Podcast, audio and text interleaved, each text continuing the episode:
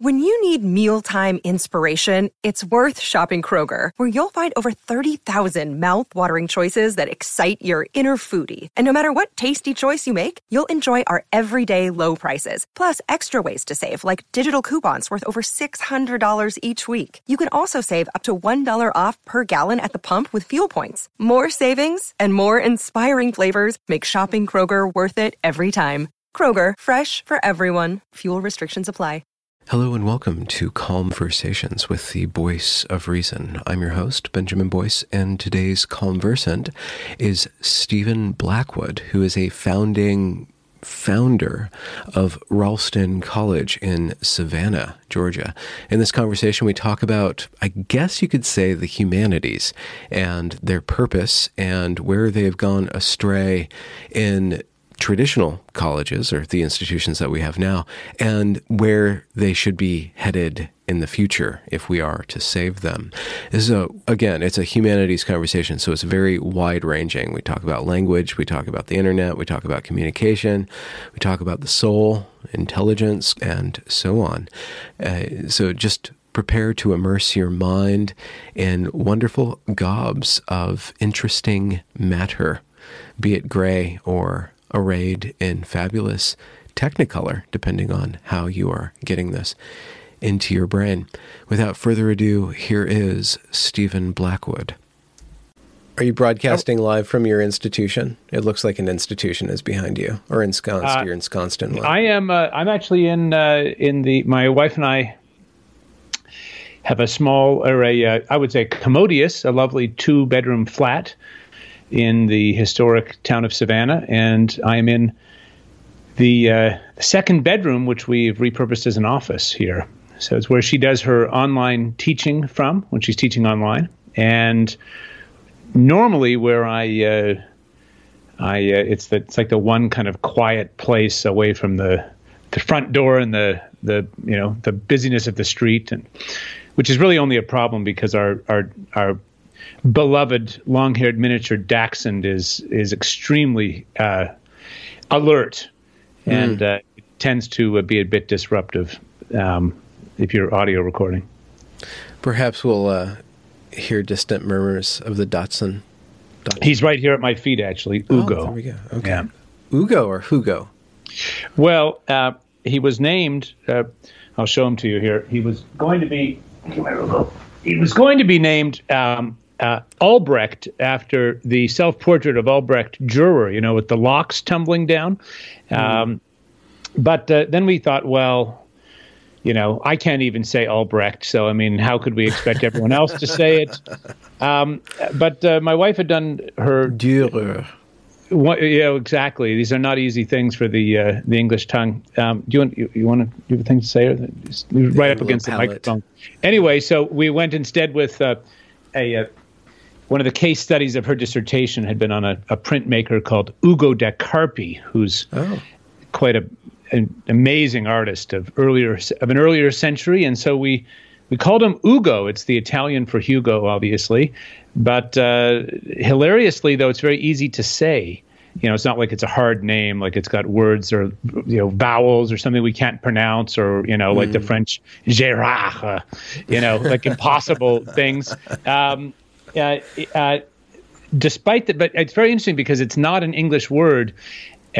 Ugo, not hard to say for an English person at all, but it's not an English word. It's very interesting how often people say, "What did you say?" And they hear it as Google, actually. Oh, more often than not, they say you called your. Or Siri will, Ugo turns into Google. It's actually quite interesting because I think it's interesting to, why names take different forms in different languages. It really has to do with that's how they can be, they come into the tongue in that way. And even if you take a word that isn't hard to say, but isn't part of the language, it's interesting how quickly people start stumbling over it. Ugo, anyway, that's what this beloved creature is. He's the light of our lives around here. I did this group project at my alma mater, the Evergreen State College, where I went to undergraduate education a few years ago. And one of our assignments was to create a language He wanted us to create a language, the professor was. So we paired up, and me and my team, we made this language, and we distilled it all down to vowels and consonants, and we had all this meaning, you know, we just crammed all this meaning in there, and then we created a play, and then we translated the play that we created into our language, and then performed it in English, and then dubbed it over, and then did the... Then we retranslate. Anyways, it was this whole thing. But one thing that I learned in doing that the language was very primitive. Like, it wasn't worn into the mouth at all. It was like these very crisp, sharp sounds that sounded very, you know, not very refined. And how, as language kind of travels through time, it gets worn in all these different ways, and it starts to bend in all these different dialects and stuff. And I didn't really get that until kind of playing with it in that way.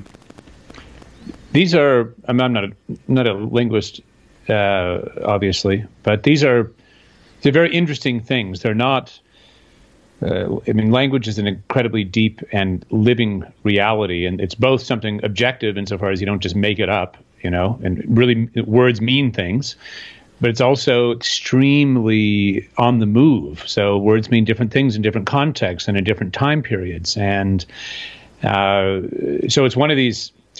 It's one of these doorways into I would say, really quite a fundamental reality, which is that it's not simply subjectively defined. You know, we can just make up our own language in any meaningful sense, and yet it is something that essentially has meaning within the subject. Mm. And anyway, I don't want to presume I know what we're going to go on to talk about, but it may be that dynamic recurs as we talk about other things. Well, do you ever read Clockwork Orange by Burgess? You know, I have not read that. Burgess? It's one of the most of the books out there that I've not read. It's on the longer list. Yeah, the much longer list.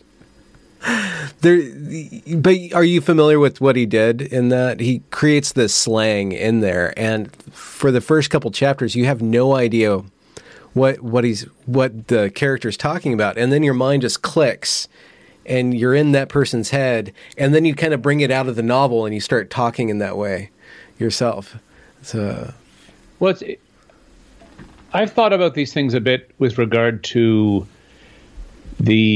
one of the ways I've thought about these things is, and this is on my mind partly because I've just lost someone very dear to me. She's my adopted, I say adopted, not formally, but just in a kind of unofficial way, shared with me. But the woman I called my adopted grandmother, a woman, an amazing person in the south of France whose other grandchildren sort of invited me to get to know her, and I lived there for a while. And anyway, became very dear to me over many years. And though I met her in 1998, she was already in her early 80s. In fact, I've just been trying to write a few things about her because she's just an amazingly important person to me, and a really astounding person in the way that, you know, human beings are just amazing things. I mean, every human individual is a kind of an infinite mystery,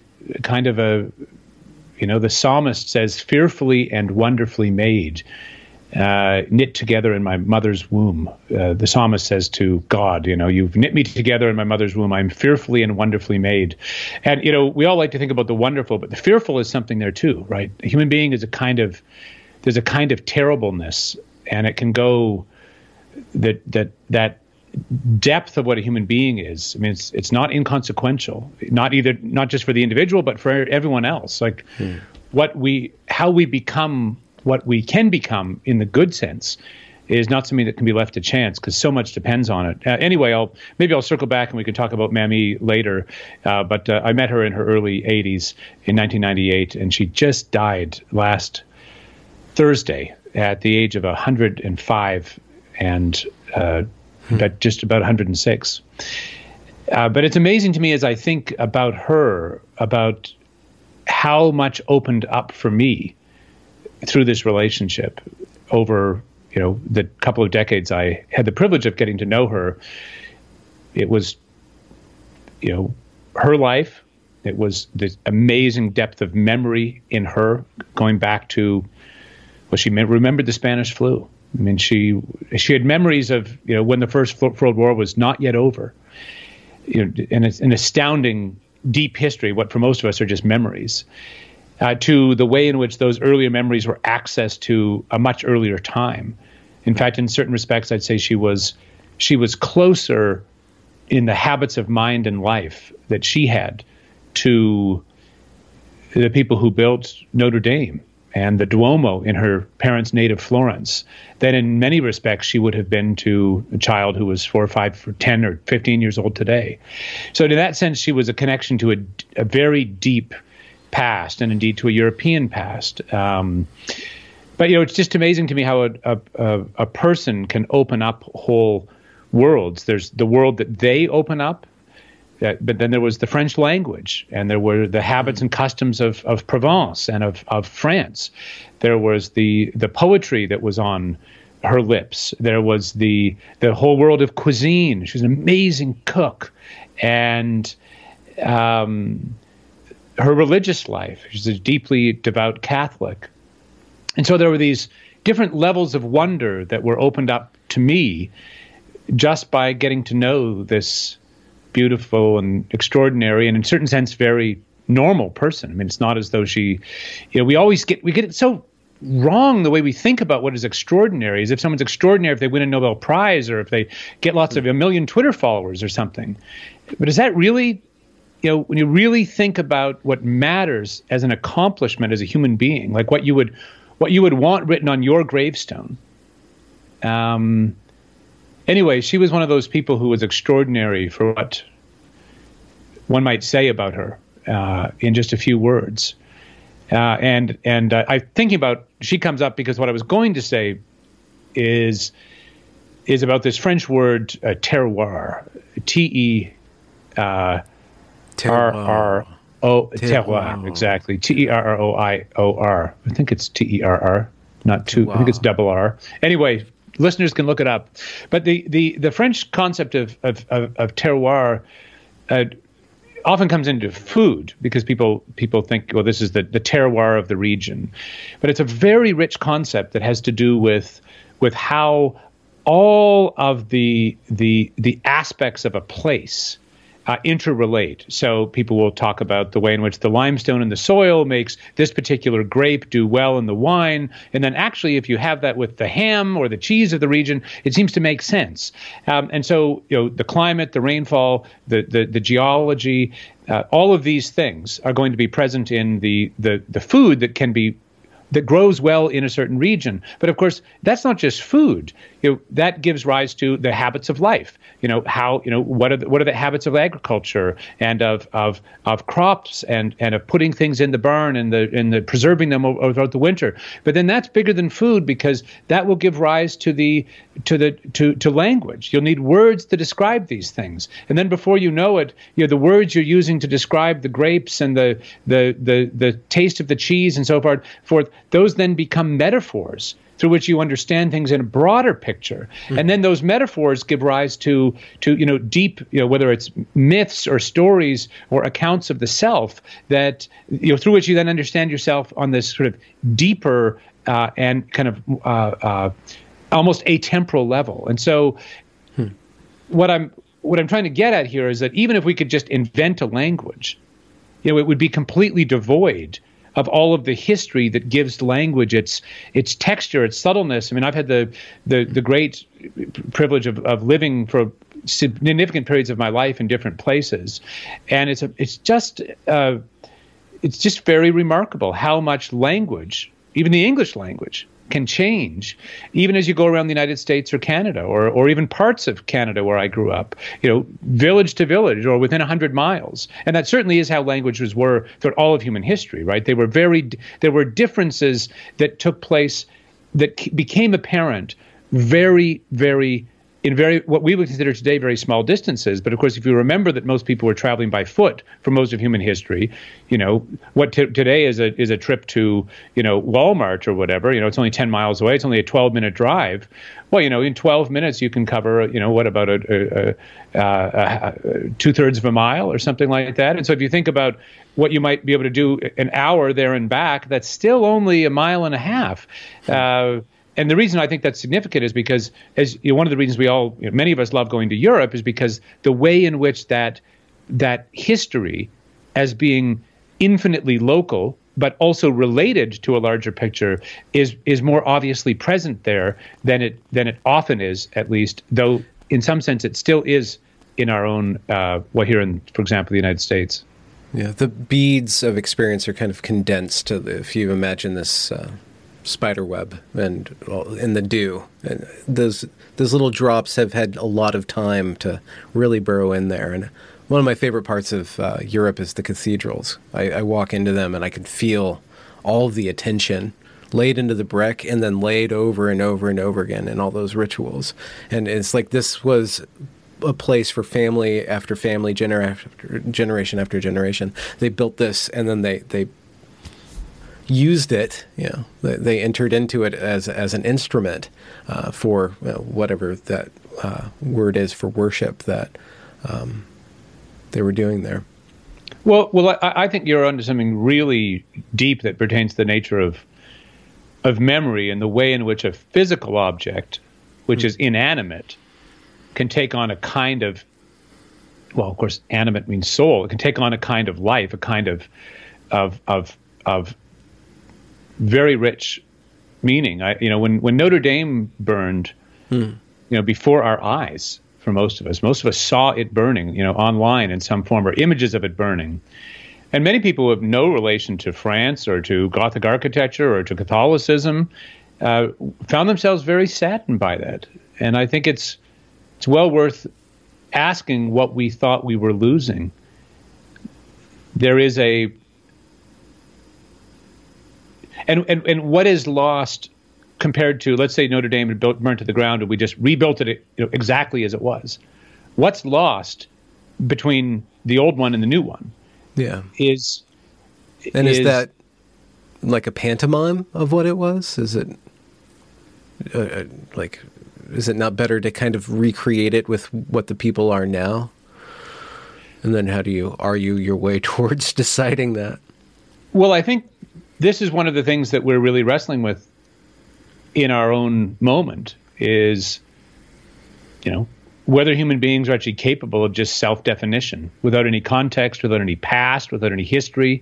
I mean, you know, at some level, what Notre Dame had in the present, before it burned, and, you know, still in some sense will, as it's restored, was a living presence of the past. So all those pilgrims who would soften the stones, all of those candles built over, you know, or burnt over 800 years, in some sense, all of that was present. All that past was present. And to be before or inside or to walk into a building is in some sense to participate in a trans-historical community that we're part of. And, you know, when you start eliminating the moments that allow you to feel like you're part of a larger story, you know, you're really losing, I would argue, something not just on the fringe, but really fundamental to human self-understanding. You know, it's really, when you think about Notre Dame, it's said that the oak trees that became the timbers of the roof that burned, that those were cut from mature oaks of probably 300 to 400 years old, which means that the oak trees themselves would have sprouted in and around 800. That is to say, you know, around the time of Charlemagne. And it's just an amazing thing that there was a kind of living presence of the past, unbroken back to then. And then, of course, you can go back, you know, before then in various ways. So that what I'm trying to get at is that you can rebuild the cathedral, and in some sense it has a connection to all that. because it is modeled after that. In a way, that's what we do when we give life to perennial forms of architecture, and when we speak languages and we learn things that people know, and we cook recipes that were handed down. I mean, there's all kinds of ways in which we can do this. I'm not suggesting it's just through, physical materials that are handed down or buildings or whatever, but there's something irreducibly rich about those. And I would say,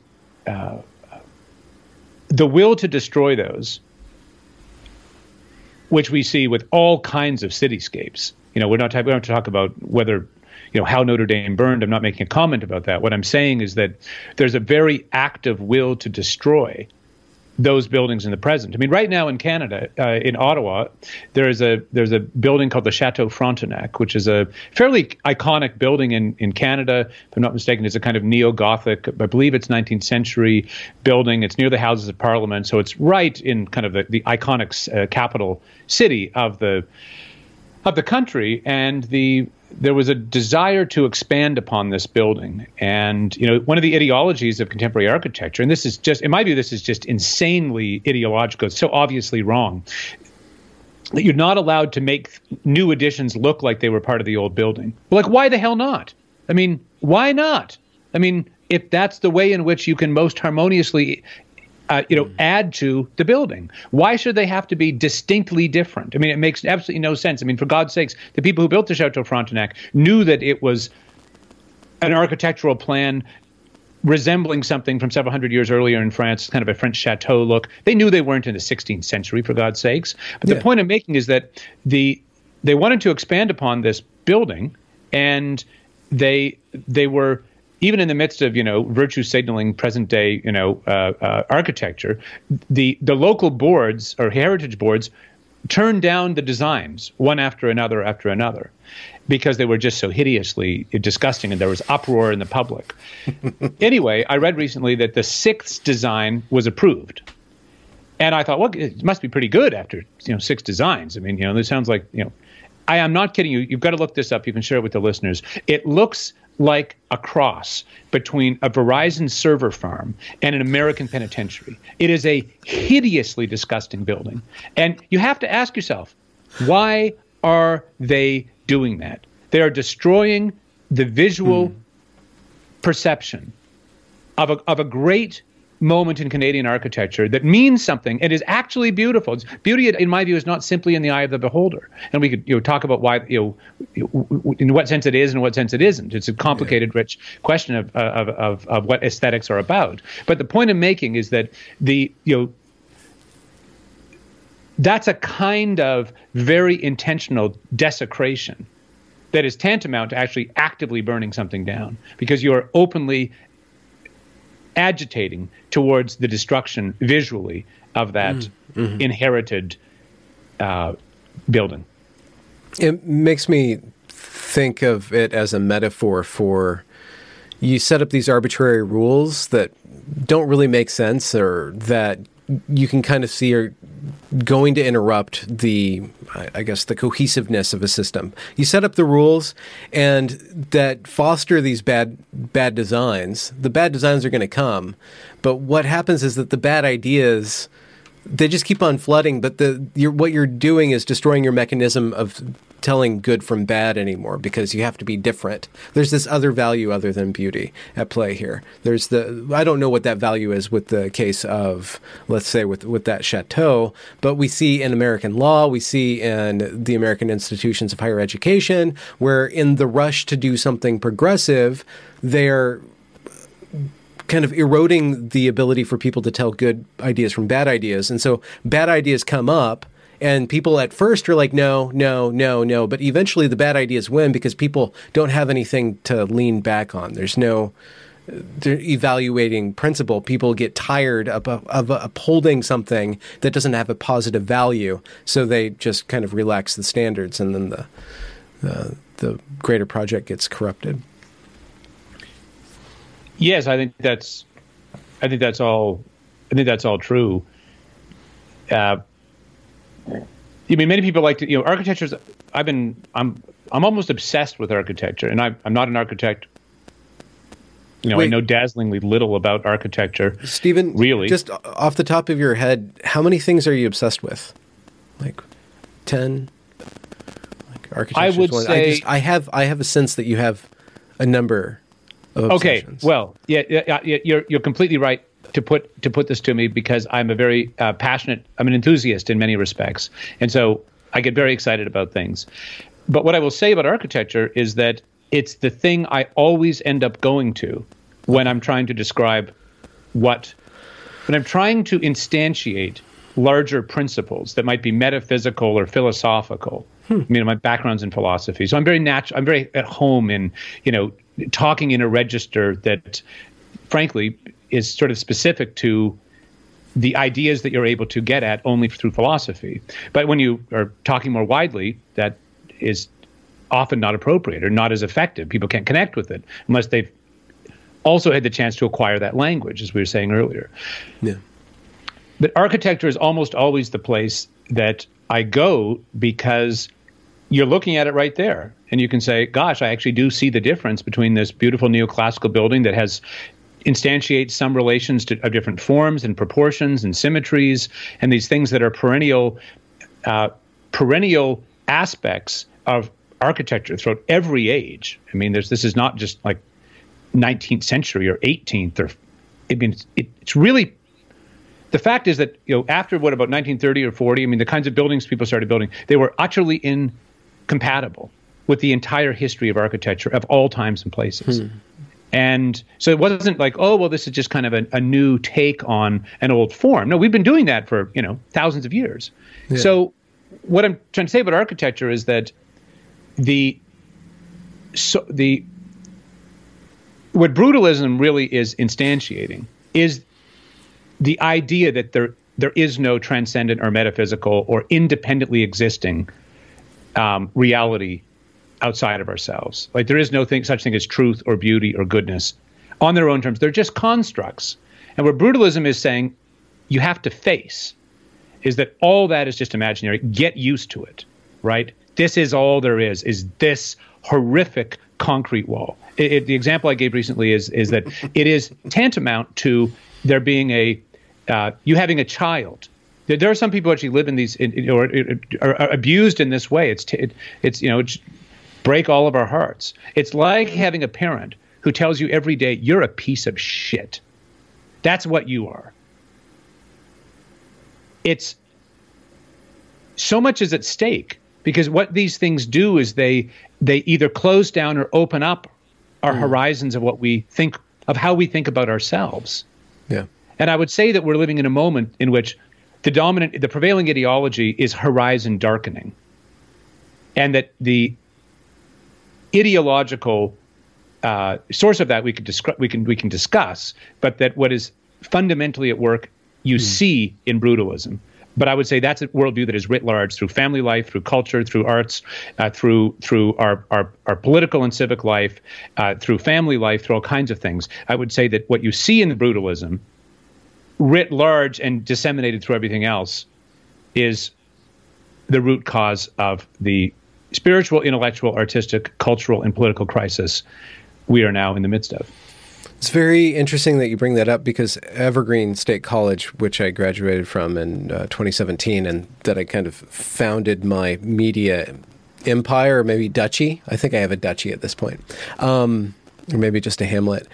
It was brutalist architecture in the middle of this incredibly rich Olympia rainforest. I think a ducal state, a ducal state like Venice would be very appropriate. I'm fine. That's good. I have my Mott's and my Baileys. They're all in line. But yeah, so that architecture. So what you said about in the 30s and 40s, there was this incongruity between the architecture that people were making then from the past. It seems like a lot of our steps have been trying to kind of make something new that is kind of not related directly or organically to the past. I'm thinking of Ezra Pound, But it's kind of assembled out of it. It's kind of taken out of context and then recontextualized into the modern self. And I think there's a branch of discussion around that kind of modernism and then postmodernism and stuff. But a lot of the behaviors, the attitudes that we see popping up around us that I critique is that they're out of place. They're descended from previous iterations of these ideas, but they're purposely trying to tear down everything else.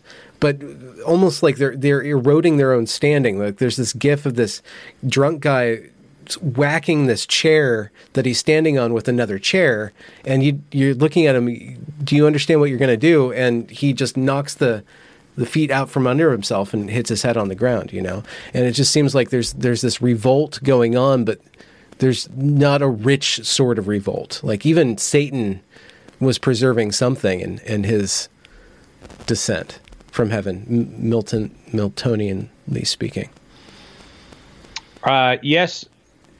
I think that's quite a powerful metaphor you've given us about the, knocking out the legs of the chair. I think it needs to be said, though. I mean, people have been doing new things.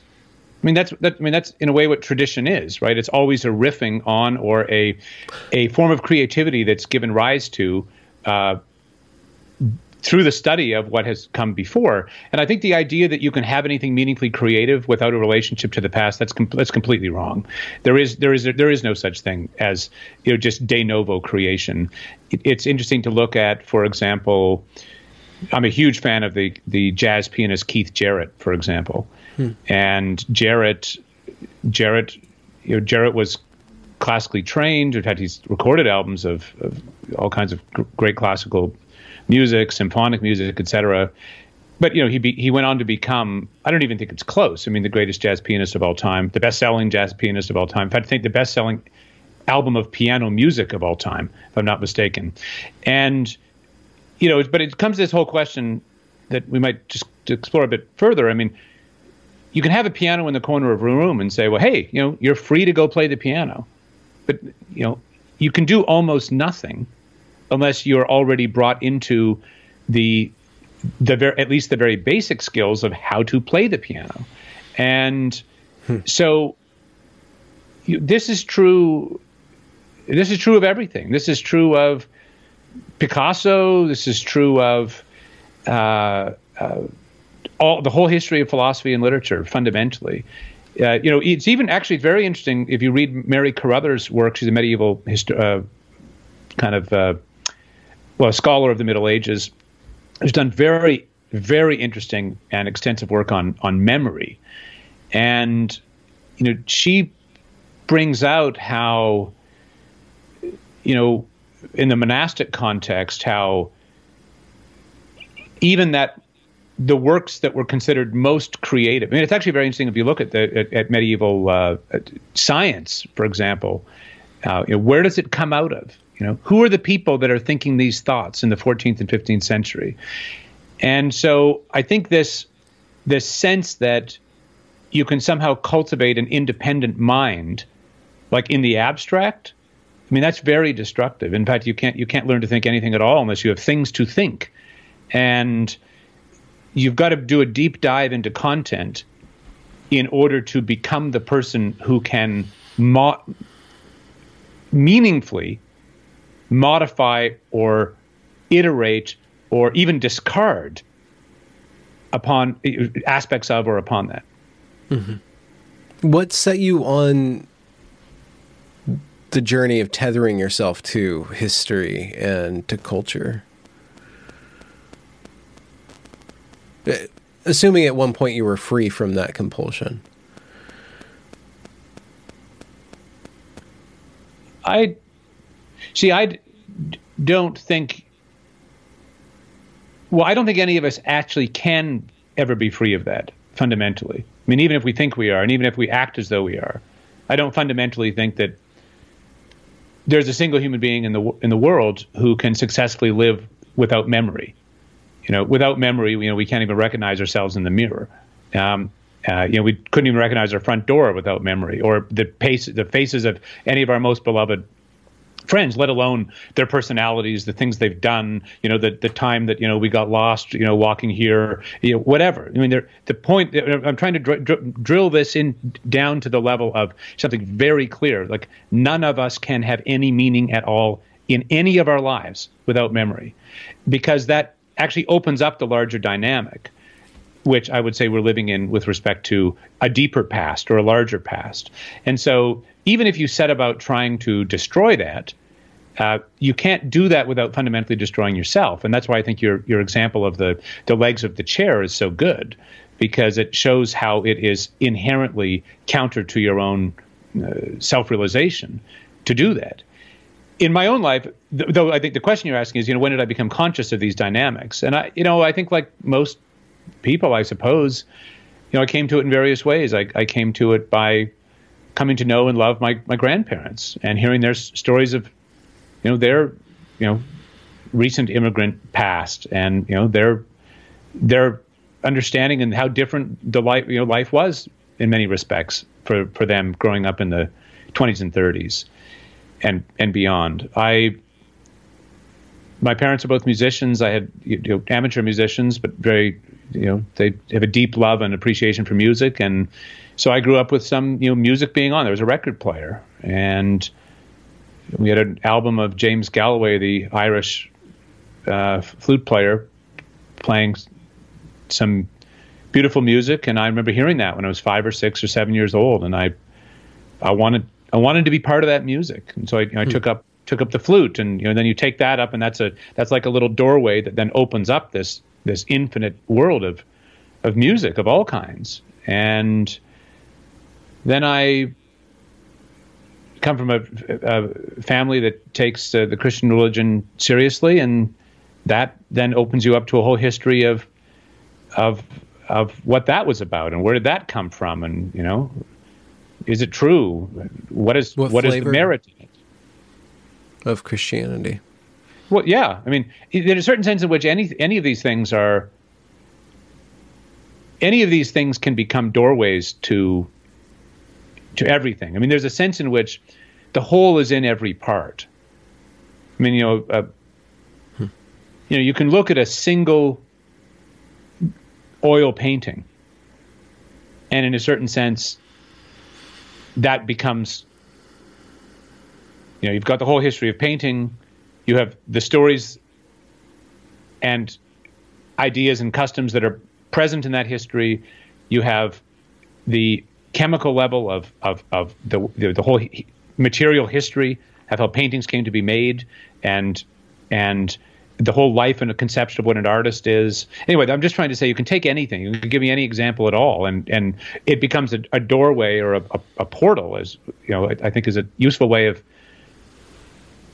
talking. And so, you know, my I think my ways into these things were not unconventional, although at the same time I don't think it's an exaggeration to say that many tens of millions of people are finding themselves without the habits and customs and forms of activity, artistic, cultural, civic, etc., that enable us as individuals to understand ourselves. I'd say we are living in a pretty profound crisis of civilizational proportions. Yeah, when you were talking about language in France back a while ago, and you're talking about how the way that food is grown and then the agricultural cycles, it all feeds into the culture. And I was thinking, well, nowadays we're all synced up to a news cycle. This drama cycle is kind of our sunrise and sunset and time to reap and time to sow. Like that's kind of like the human weather, which is really unstable, because what is it actually tethered to? I guess every 4 years the United States has an election. That's one major event.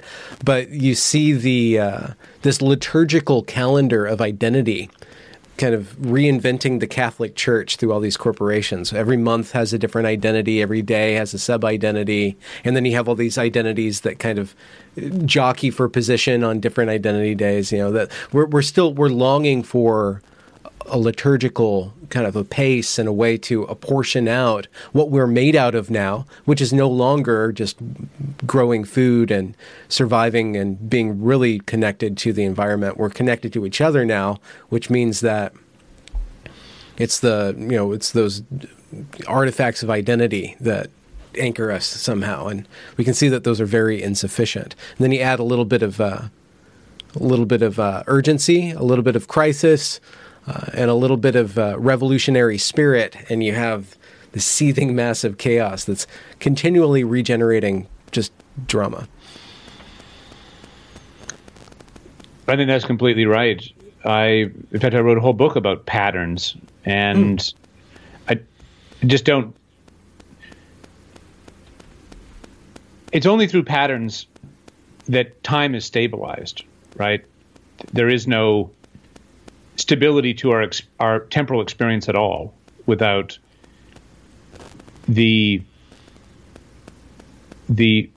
both the memory of the past and the repetition in the past that allows us to, for example, discern throughout all the faces of the crowd the ones that we know. And if you apply that insight at a larger level, what you see is that it's only by means of certain recurrent patterns that we can come to understand ourselves at all. Mm-hmm. And so also that the patterns that we expose ourselves to are also at some profound level what we become. It's the Aristotelian insight that you are what you do. And we all know that, we all like to say, oh, I'm not those things that I did, but actually it often turns out that the things that we do emerge out of the habits that we've allowed to or had formed in us, and they're actually not easy to break. They're determinative. Now, that's not to say you can't set new habits, but it's hard. And so, I just don't think there is nothing more important relative to, say, the shaping of a human individual than what patterns shape them. Patterns of thought, patterns of understanding themselves, patterns that can be material patterns, or patterns of some people would say patterns of eating and sleeping are actually very important. I mean, it's not just the patterns of self-understanding at the higher level, whether it's religion or civic understanding or whatever. It's the very most basic frames of reference. And there's not a single person, just sort of like what I was saying about memory, there's no one who lives without any pattern at all.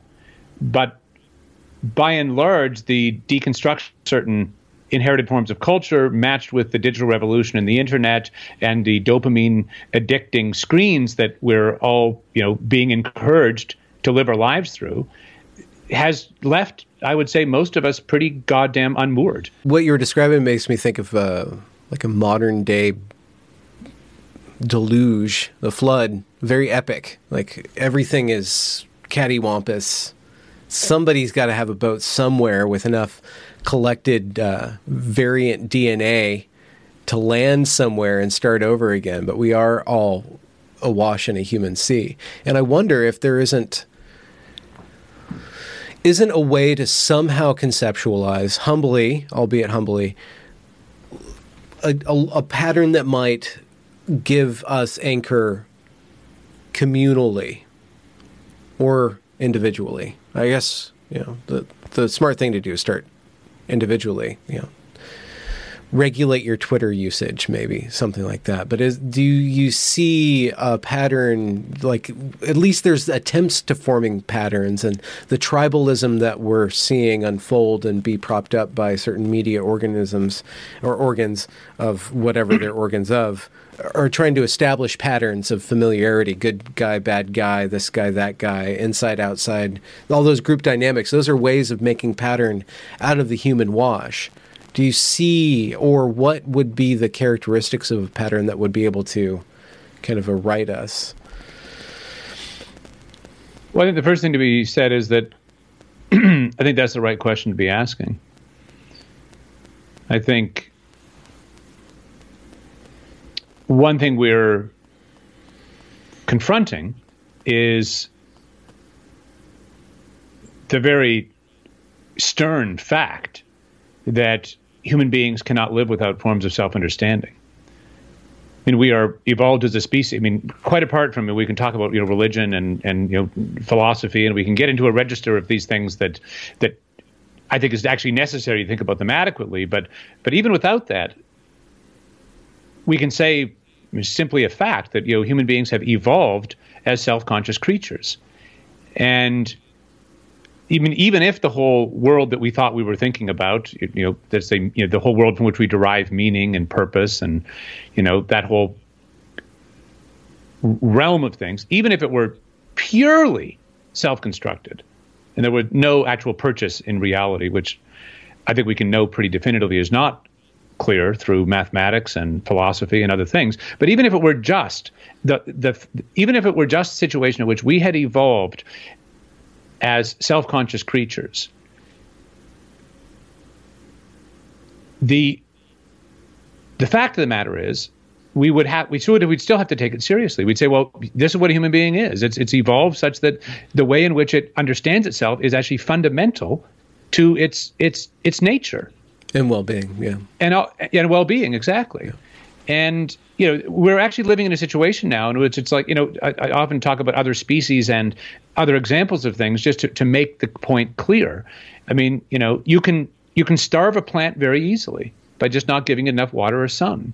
You know, you can absolutely ruin the magnificent creature that a dog is by not giving it affection. And if that's true for a dog, I mean, what does it mean if a human being is, as we know, as a fact of evolution, is a self-conscious creature? To deny it the forms of self-understanding that allow it to thrive. Okay. And that's actually where we are. And I think it needs to be said that you know, people like to go on, you know, endlessly and talking about the problems with the so-called woke and so on and so forth. And I share many of the concerns and criticisms about the way in which a certain kind of ideology is weaponized in very destructive ways. But, you know, I think it needs to be said, it is not young people's fault that our culture has so profoundly failed them, so profoundly failed to give them institutions and forms of life and culture that are adequate to their nature. And what I think we're finding with, for example, the woke and any number of other things, is that at some level, these are an index of a deep desire for meaningful self-understanding that is not simply self-generated. It's you're being part of something larger than yourself, whether it's a fight for justice or however you might understand it. And of course, I think that many of these forms of social political activism are contradictory and in many respects dangerous and also destructive of the very ends they themselves espouse. But we should do well to remember that, you know, National Socialism didn't get purchase out of nowhere. I mean, it did offer something that at that point people were vulnerable to needing. Now, there were people who were able to resist it, and even within Germany, and who saw it for what it was. But that's not to say that it didn't have any very significant degree of ability to attract people. And that's not a defense of National Socialism. That's actually to say that the culture had failed in profound ways that allowed for that to happen. And our own culture has failed by any measure spectacularly with regard to forms of self-understanding. Now, when you think about what it means to do something about that, well, I think that, you know, fundamentally, there are actually some unbelievably rich models for us to consider for possible adaptation to our current circumstances. And architecture is a good example. I mean, you know, if you said to young people today, hey, listen, you've got to go out and design cities, but we're going to delete your memory bank so you've never seen a building in the past, and we're not going to give you access to anything from the past. Well, I mean, what they would come up with is unlikely to be very interesting. But if you said, actually, here is an entire history that you can work with, the principles, the ideas, the techniques, the materials, well, they would be able to give rise to breathtakingly beautiful buildings. They could build new cathedrals and mosques and synagogues and communities and neighborhoods and you know, things of extraordinary beauty and sophistication and integration and coherence.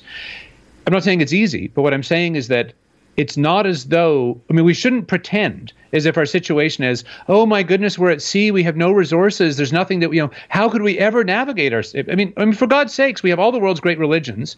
We have the whole history of philosophy, literature, you know, theology, the whole history of political evolution and development of all of our institutions. I mean, we could start by just trying to understand them and recover them in the ways that we think are appropriate. And that's fundamentally what I think we should do. And how is that affected?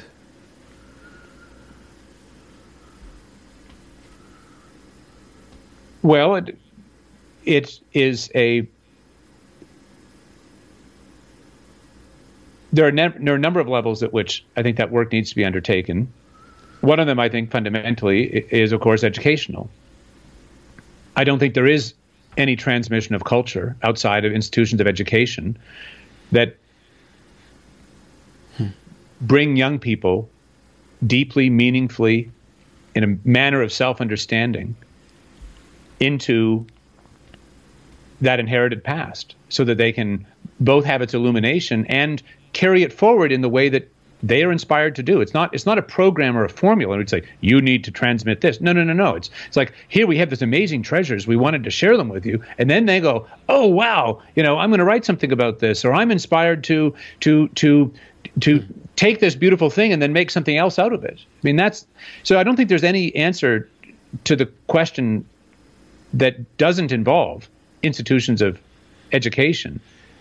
But it's bigger than that, too, because just as a soul-destroying, horizon-closing ideology is now disseminated by our institutions of higher education, and our elite universities especially, though I'm not a catastrophist, I think there's all kinds of good things still happening there, I hasten to add. But fundamentally, I mean, let's just be honest. I mean, you know, the situation is that this ideological standpoint is pretty dominantly in charge of or directing virtually every form of institution and culture and cultural institution that we have.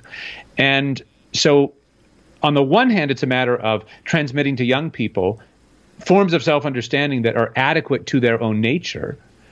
On the other hand, it's the way in which once people see those things more richly, they're able to share them with others, even unbeknownst to themselves who they're sharing them with. So, for example, if take architecture, if you learn to build something beautiful and you create something beautiful, you're never even going to know most of the names, even encounter most of the human beings who are going to walk by that and have their own lives ennobled by that. If you become a player of beautiful music, I mean, do you know all of the people who listen to you on Spotify?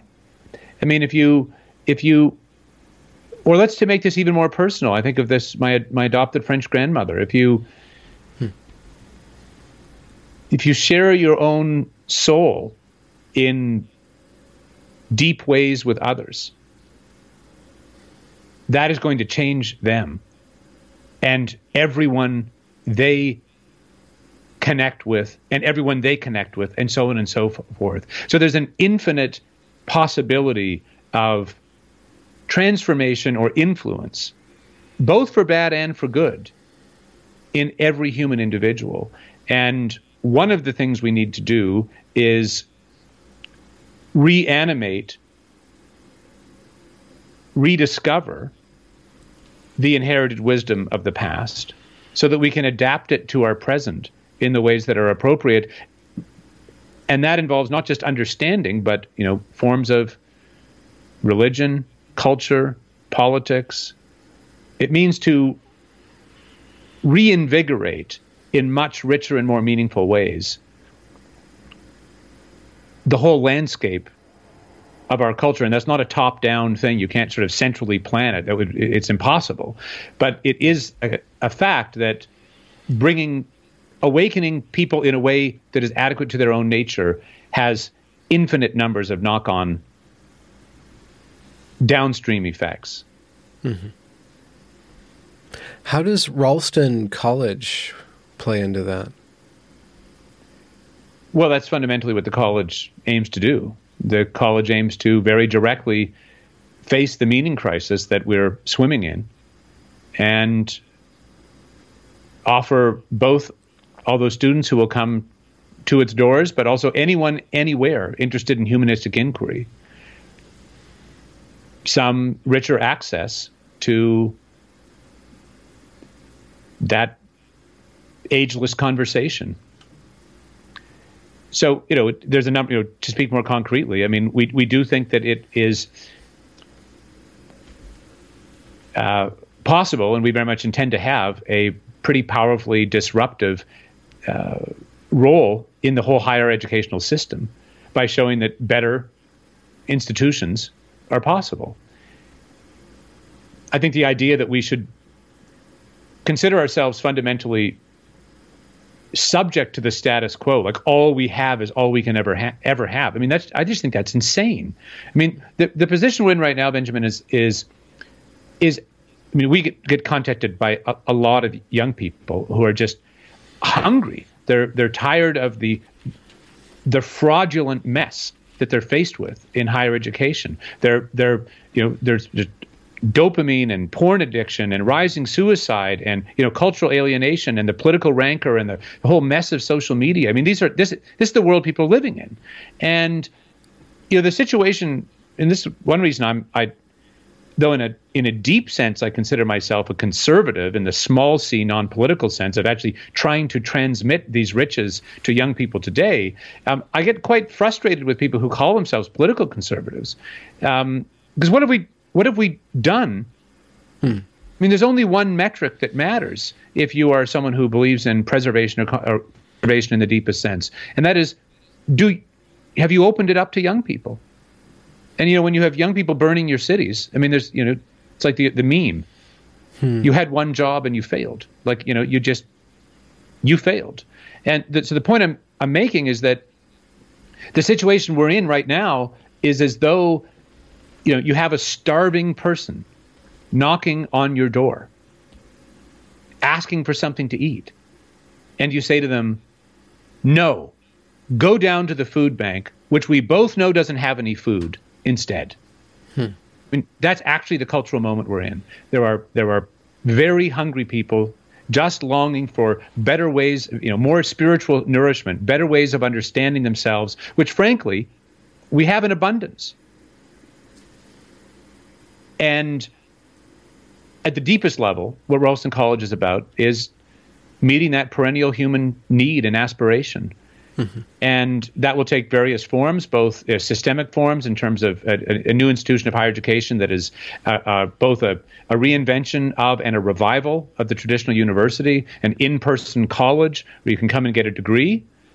But the second side of it is very much broader. It's actually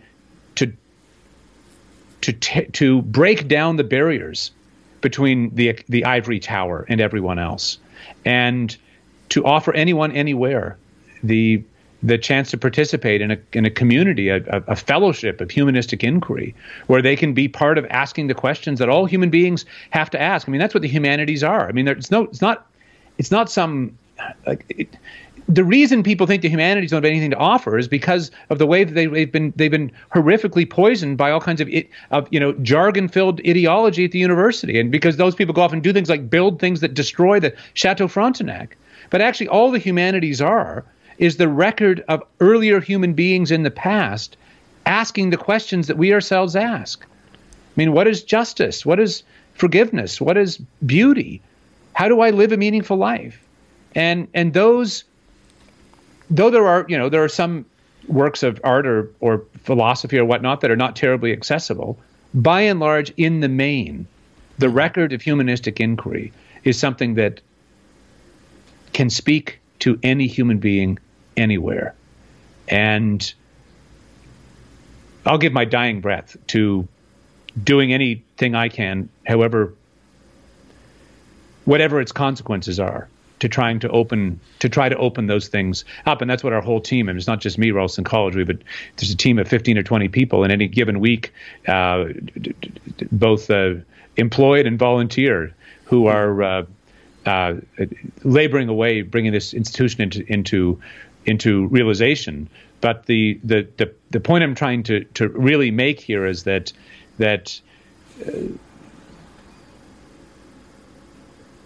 we're in the midst of a very serious crisis. I would say a civilizational crisis, and we need to do something about it. And educational institutions have got to be fundamental and always have been fundamental. I mean, there is no point in human flourishing ever in recorded history that doesn't have those. There's certainly no Western culture. It's the culture I know the best. It's not that I think it's the only culture we're studying, far from it.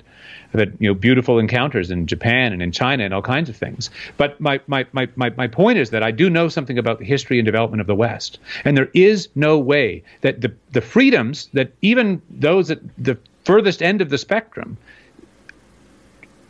that even their critiques depend upon, there is no mode or manner or possibility of maintaining those fundamental freedoms that isn't based upon, or of which the condition of which one of the conditions is conversation about those very things at institutions that keep them alive.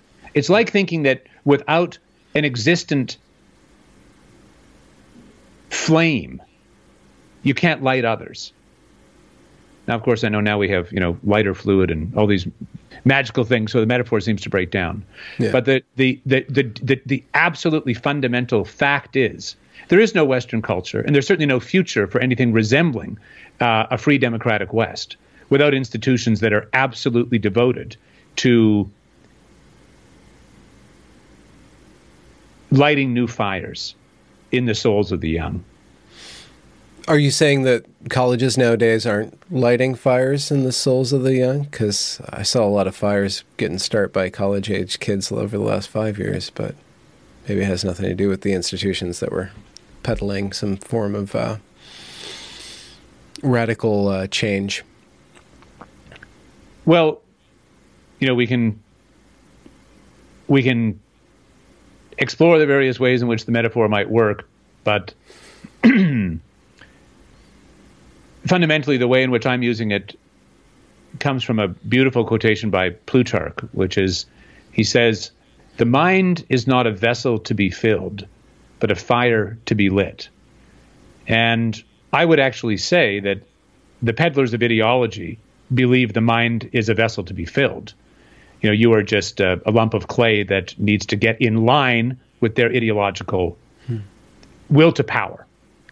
And so, you know, I've not followed closely the events in Portland and elsewhere, but it seems to me pretty clear that a lot of it is really naked power moves, which are exactly in line with the brutalism that I was just describing.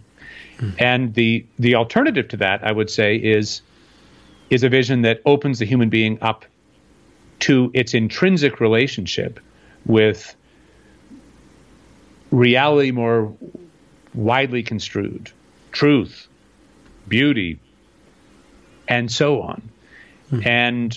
And yet I would also want to say that some of those who are, you know, certainly many of those who are participating in various kinds of peaceful protest, and perhaps even those who are agitating in violent ones, I mean, some of them are nakedly, you know, seeking various kinds of power and destruction, and they're openly destructive.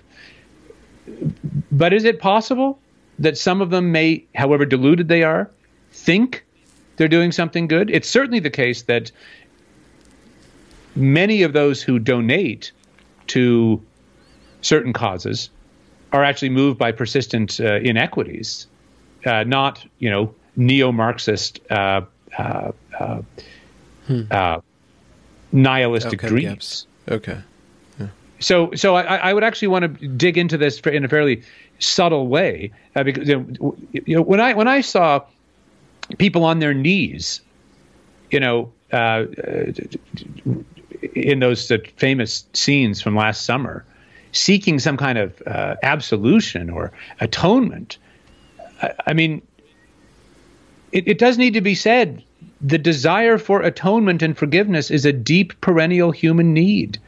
And, you know, what are the structures? What are the forms and ceremonies and theological and philosophical, sociological understandings that allow for that to take place? And, you know, it actually turns out that the West has some very sophisticated views on that that we could discuss. I don't think that, you know, bowing down in the middle of a square to ideologues is going to give you anything like the form of redemptive atonement you're seeking. However, I think we need to say that a very deep thing is at work there, and it's not those people's fault at some level that they haven't been offered more meaningful alternatives. Mm-hmm. What is your guide through this? Do you have a teacher, physical, historical, metaphysical, that or source of renewal as you get engaged in all of this activity that you're doing? How do you find zero again? Or what is your teacher?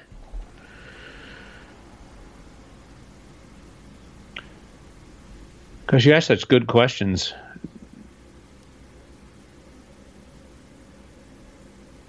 I would say few things. One of the absolutely cardinal, perennial influences in my life is having grown up as the eldest of 10 children, having spent, you know, a lot of time with my siblings and younger, all of them younger than me, as I say.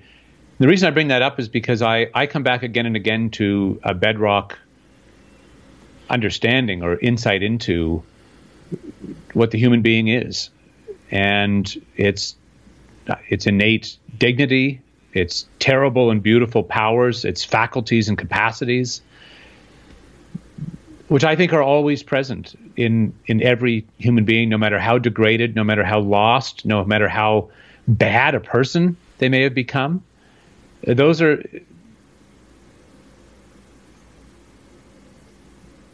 still somehow there. And so this is a recollective bedrock for me, because I just don't think we're doing anything at all as human beings that really counts unless it is about that. You know, that question of how we help human beings more fully realize themselves, and that's a deep question. And I would say that I had the amazing privilege of experiences, and particularly educational experiences, with teachers whose learning and pedagogical wisdom really opened worlds up for me. And those were above all the worlds of ancient and medieval literature and philosophy. Spent a long time with Boethius, and, you know, my boy. Can't spend time with what's that? My Boethius.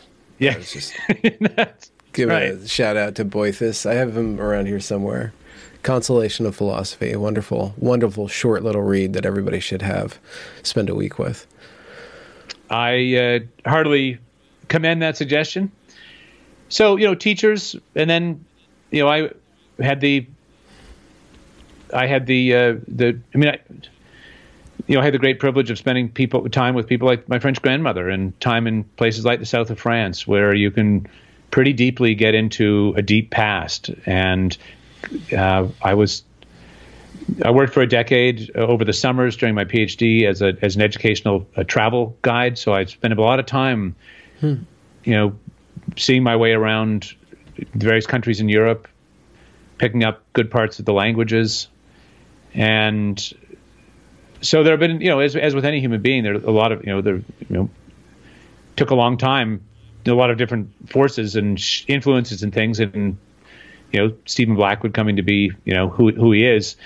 But those are three of the key insights that key influences I would delineate. And then I would also say, Benjamin, we really have to think hard about, you know, what a human being is and how a human being is realized. And, you know, on the one hand, we know that has something to do with agency. You know, no one else can live your life. You know, you have to live your life, and it's not meaningful unless you find it meaningful in a certain sense. There's a self-conscious character to it. That doesn't mean that meaning is simply created. I would say it's not. It's discovered, and it's discovered in things outside yourself.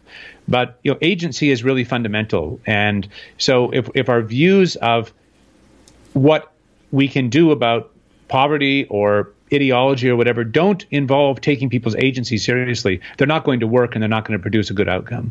But the second side of it is that it's not merely, I mean, you can't just throw a human being into the woods as an infant and think, oh, great, go realize yourself. You're totally free. I mean, so this atomistic idea that somehow, well, pull yourself up by your bootstraps. I mean, that's not entirely right either. There are conditions of human flourishing, you know, in the family initially and then beyond that allow a human being to, it's the soil in which you're planted. And so I think we have to think very, very carefully about both of these sides, both what it means to realize one's agency and what are the conditions in which that realization is possible. Is there like a CrossFit exercise regimen for freeing the will or increasing one's agency, a leg day of volition? Is there like a practice? Is agency just something that you're gifted, or you have to work on it? And how do you work on it? It's a beautifully leading question. What do you think? You sneaky fellow. Well, I think Aristotle's got this one right, really. You know, we become strong by lifting heavy things. And so there is, you've got to, as the old phrase goes, you have to start where you are. And even a tiny little step in a direction it's going to open up new possibilities. So, yeah, fundamentally the human being is made up of the capacity of certain core faculties. Augustine puts it as memory, knowledge, and will. And we could dig into that in various ways, but you know, fundamentally the human being, any rich conception of the human being is that we have forms of knowing, of understanding the world, and then we have to act in it. We have to live, which actually, you know, will. And you know, the deepening realization of ourselves has to do with these two things, is actually coming to know and understand things more fully, because we can be wrong and mistaken and our vision is obscured and, you know, maybe, you know we're blinded by appetite or prejudice or you know, we just didn't have enough chance to live enough to understand that our earlier views were just, you know, they weren't full enough. And so there's a deepening of knowledge on the one hand, and then a fuller realization through living that out more adequately. And that takes the courage of your convictions. And so, yes, I think that in a really fundamental sense, there's an ongoing deepening movement, at least ideally, for every one of us. I mean, that's what human life is coming to know and will more adequately, more fully, more, dare I say it, truly, beautifully. Mm-hmm.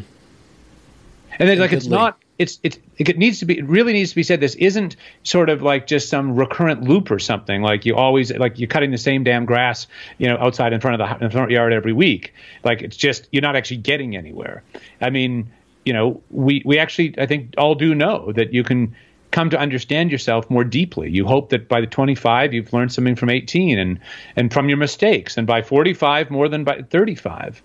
And that those deepening forms of understanding, of self-knowledge, also open up deeper forms of living, that you can be truer to what you understand. Now, we also know that the cycle can go in the wrong direction, in which you will against the things you know are true, and you become a lesser, smaller, more pitiful person. And you know, that ultimately, that is the dynamic that Dante beautifully depicts for us in the descent into his allegorical hell, and then his ascent, that his remaking of the personality in the canto of Purgatory and in Paradise. These are not literal accounts of what a Dante thought the afterlife was. These are allegorical accounts of human beings right now. That's why the book is so damn important. Hmm. It's like a window into who you are and how you might live. Hmm. Is there going to be a Stephen Blackwood book, like a distillation of, are you going to do a Consolation of Philosophy? Have you already done it? Or do you need to be imprisoned on an island somewhere and thrown out of society before that's going to be jump-started? That would probably be a good start. I would like to try and give these thoughts a form that might be useful to others. Mm-hmm. They're not really my thoughts in the end. And I would welcome thoughts and advice about what form that might take. Well, you're a master of patterns, so you could always try iambic pentameter on for size, see how far you get. That's right. If my Greek were better, I could do something in hexameter. You know, that would really be great. Wow. That'd be hearkening back. That well, would be you could do hexameter in English.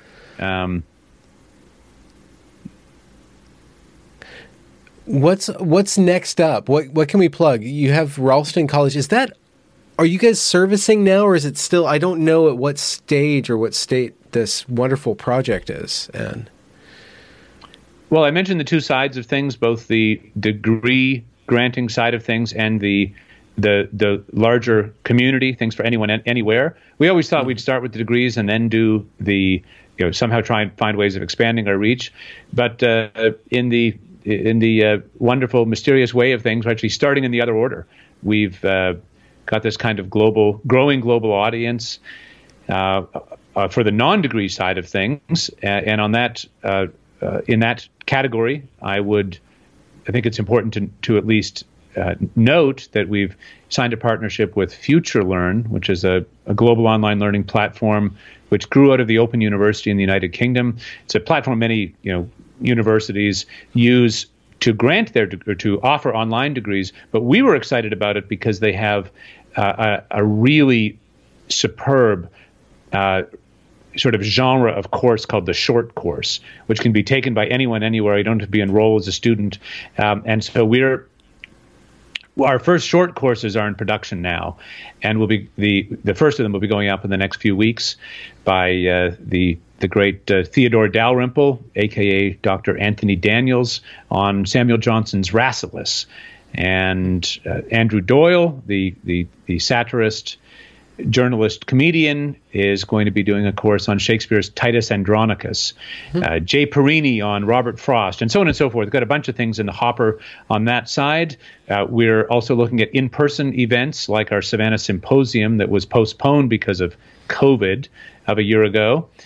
And then on the degree side, we have been now authorized by the state for operation and granted our degree granting powers, and we hope and expect to announce the formal launch of our first master's degree program in the humanities in this calendar year, and then to move to undergraduate programs and other degree programs over time. So that's kind of a snapshot of our current development. I'd encourage people to check out our website and to sign up and join us. We that's what this is about.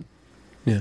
Do you already have the architectural plans for the actual physical building that you mull around at night? Like what style are you going to be aiming for when you get to build your institution? Well, and what will it really mean as a metaphor? That's such a beautiful thing to consider. In our first instance, we intend to purchase beautiful historic buildings here in historic Savannah. That's what the Savannah College of Art and Design did very successfully. Savannah's one of the most beautiful cities in the country. Is just glorious downtown historic core. One of the most beautiful places I've ever been, and certainly the reason we chose Savannah was because of this wondrous landscape, architecturally, botanically, etc. So we will buy and repurpose buildings there. In fact, we have some let's say plans with respect to that, and yet we also are aware that it may be that we need to build things too. And I would only say on that topic that I think it would be important to us to be in some degree of conversation with, or even communion with, the forms of collegiate architecture from the past, although that's quite a rich tradition. There are many different periods and time periods and styles, but we would want to be joyfully part of those, let's say. Mm-hmm, mm-hmm. Do you have any courses that you have designed coming up or in the wings? I haven't been able yet to turn to that, but I am hoping to do something before too long, maybe on Boethius. Oh, okay. Perhaps. Well, there are all kinds of things I would love to be able to do, or to do it as a team with other people. But right now, my time has been pretty completely consumed with the launch and development of this institution and all of its current and future ambitions. But as our team takes shape, I'm hoping I'll have more time for the, let's say, the pedagogical aspect of this, which is what got me into it in the first place, obviously. Yeah. That sounds like I can just feel like this energy involved in what you guys are doing. It's a very exciting thing that you guys are doing. And I do hope, or maybe it's a prayer, that you guys are the David to the Goliath of the monstrosity of higher education institution with all of that administrative bloat. If you guys can just aim just the right little rock at just the right pineal gland and take one of those guys down, that'd be wonderful. I don't want to be negative in that sense, but it would be great to pave the way for a better society of education. Well, I'll say two things. The first is I'll share with you this.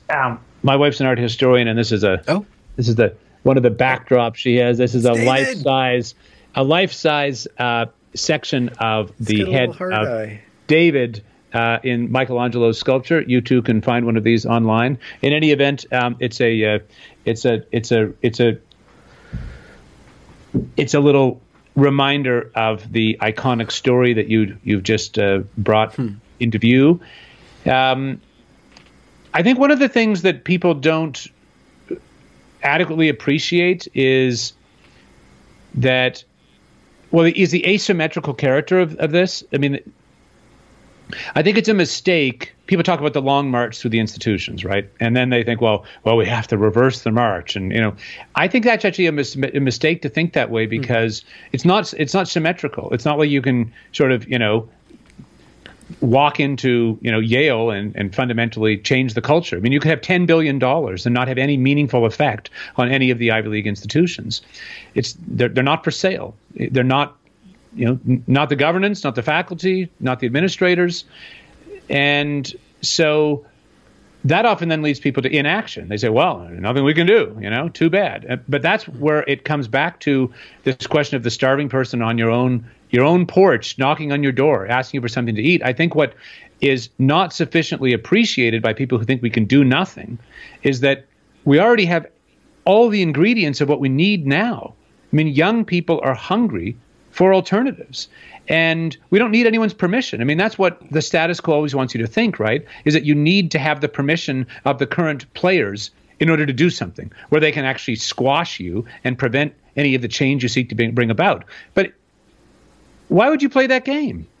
I mean, that's just to be, brainwashed by the current power holders.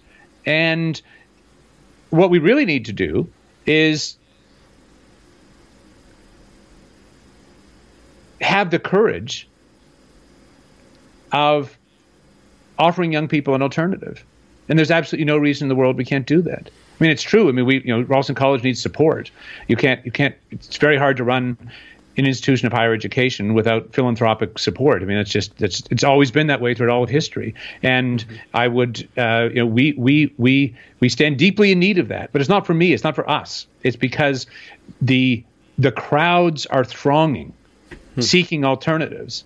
And I think there are actually quite binary decisions that need to be made here, in which you say, well, are we going to feed these hungry people, are we going to tell them to screw off? You know, condemn them to forms of education and institutional life that we all know are destructive. So I think, you know, the moment is actually quite beautifully, the possibilities are great. They're also terrifying. If we don't do it, you know, things will get, it's not clear that our situation is going to get better. It may get much worse. And the only hope I would say we have is to try and do right by, as best we can, the young people on whom the future really will depend. Mm-hmm. Mm-hmm. But that's a great and terrible undertaking to be involved in. Well, it's also join us. Full of hope. Sure, I'll join you. What? Well, I just need to bring like 20 undergraduates along. Is that cost of entry? Is this kind of like a pyramid style education, academos? We're more direct to consumer, I would say. But well, you know, so, it's interesting. Yeah. You bring up the skeptics, right? Because though we think it is true that we need to kind of radically disrupt the whole system of higher education, and that involves certain forms of you know, degrees and credentials of certain kinds. You know, we do need to keep very clearly in view, you know, well, what are the characteristics of the great institutions of higher education in all of history, of even education in all of history? And, you know, it's, I would say there aren't very many that are doing very well right now, but there are lots of models from the past.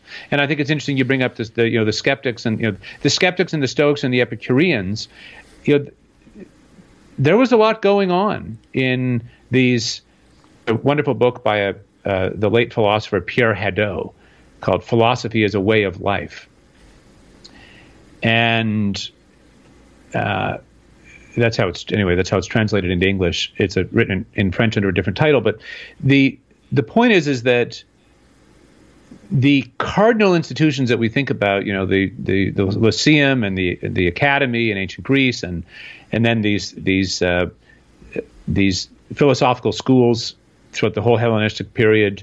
Then, of course, you get into the monastery, and then the university. You know, the university is almost 1,000 years old now, and you have forms of you know, the micro communities, the colleges that take place within those, and then you know you have all kinds of other forms of you know, schools at the younger level, at the primary and secondary level.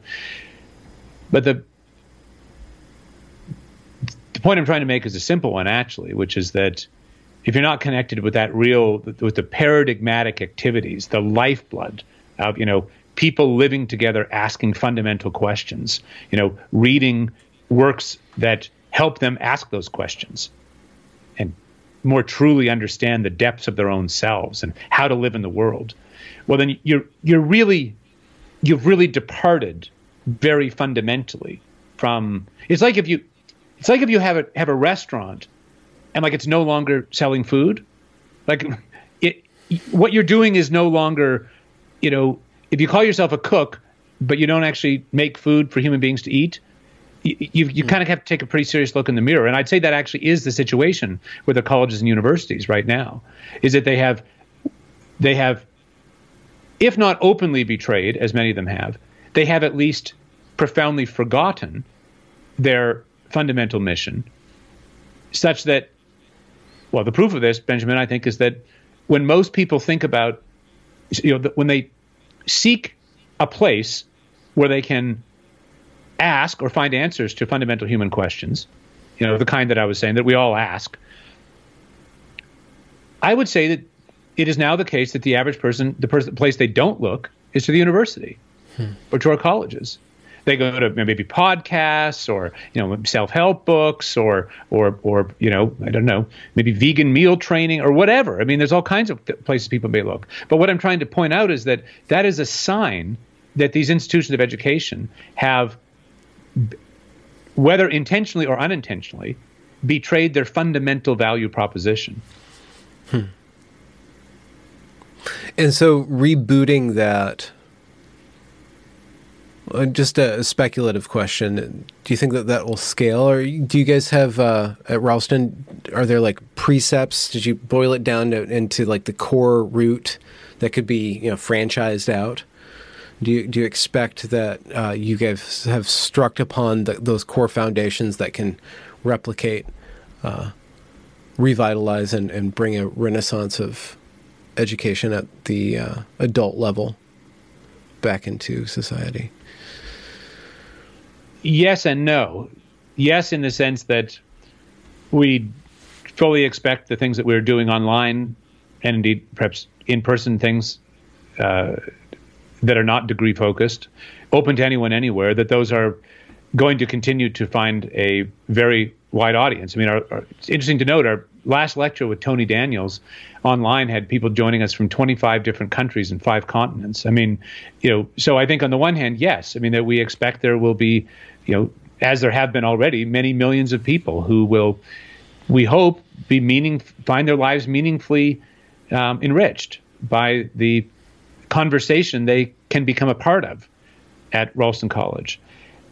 But that's not to say that we need to, in some sense, be the epicenter. I mean, we hope that people go off and do all kinds of free and beautiful things that have nothing to do with us. I would also say that education in the longer form that we're talking about, it both is and is not scalable. I mean, I mean, the idea that you can sort of just do everything over the internet is for a million people is just wrong. We're very keen on the internet and going to do everything we think we can on the internet, as I've just said. But we think that when you start talking about an in-person educational experience over multiple years, that there's a limit to how big the institution can be, and beyond which it compromises the experience that it is trying to provide. And so at that point, I think one needs to scale in different ways. I think the collegiate university is an excellent model of Oxford and Cambridge, where you have a number of small colleges under the umbrella of a larger university. We certainly are open to different locations around the country and around the world. But ultimately, we're not looking for, you know, world domination. I mean, I think that we will become an increasingly impossible to ignore force within higher education. But for goodness sakes, the last thing we need is some centrally planned, centrally managed thing. I mean, and that's why I use that whole model. That's why I use the metaphor of the algorithm, or like the precepts. If you can boil it down to, you know, the 5 foci that Evergreen had, that I'd have to review them and see to what extent they fulfilled those. But I was just wondering if that core, like you were saying, the core purpose of the college, how have you engraved that, and have you guys distilled that down into something that other people can take up? That's what I meant. Yes, in at least a couple of fundamental ways. The first is that we do think that this is not just procedural, like about freedom of speech or something. You actually need content, and you know, we have quite developed ideas and plans in terms of curriculum. They're not wildly unconventional, but it would be very wrong for me not to directly point out that there is no such thing as an educational institution that doesn't have, you know, content like curricula. So we've given a lot of thought to those questions, and yeah, those ideas could be replicated. We should, in some sense, see our ideas to be replications of earlier paradigms. But the second thing I would say is that we do have some pretty fundamental commitments, and those I think can also be widely shared. And those are, I would just quickly say, first, to seek the truth with courage. Second, to apprehend beauty in all of its forms. Third, to the freedom of thought and speech on which those depend. And finally, to the community, or the friendship, or even, you know, fellowship that is the context for those pursuits. Those are our fundamental commitments, and we would rejoice to have them shared by every institution everywhere, whether they're associated with us formally or not. If you write them up in Latin, you might get an undergrad to get them tattooed somewhere convenient on their body, in the very least. Well, you know, this would be an unconventional route to, monetization, revenue streams. It's not off the table.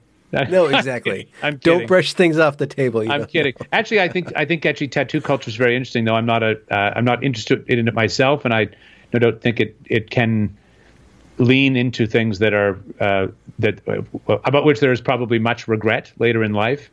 There is something in wanting to declare your identity, like this is what I am, that is very clearly can be read in terms of the very questions we're talking about, the meaning crisis writ large.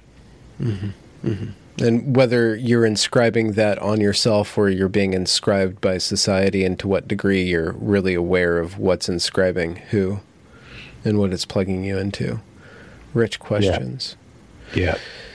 Stephen Blackwood, you don't have a podcast, you have a college. So you're on a whole other level of what people can check out. I will link the Ralston College website and your Twitter and any other links that you want below, so that people can check out your work and what's on the table and what you're bringing up. That would be great. We do, the college has a podcast, in fact, and I happen to be the host of it, but it's not the Stephen Blackwood podcast. It's the Ralston College podcast. I totally misspoke. I apologize. No, it's fine. No, it's completely fine. I'm only saying it because I'd love to share it with people. And that is that pretty regularly scheduled at this? Yeah, every 2 to 4 weeks we have something. Not we're not making content anything like at the pace you are. I don't know how you do it, to be honest, Benjamin. Well, it must be. I have some sense of how much it takes to produce things, so you have my hats off to you. Well, I just feel for my audience because they're like, more content. I'm like, more content. So I live by the content because I'm going to die by the content someday. So that's my my main jam right now. I hope you keep it up. Well, thank you. And thanks for joining me. And thanks for the opportunity to speak. It was really very enlightening. And I mean that in the deep sense of that word. Well, I would have loved to have heard more from you in this conversation, but your questions were so damn good. You just kept them coming. Good. Thank you for the chance to speak on your podcast. I hope that we'll talk again soon, on or off the record.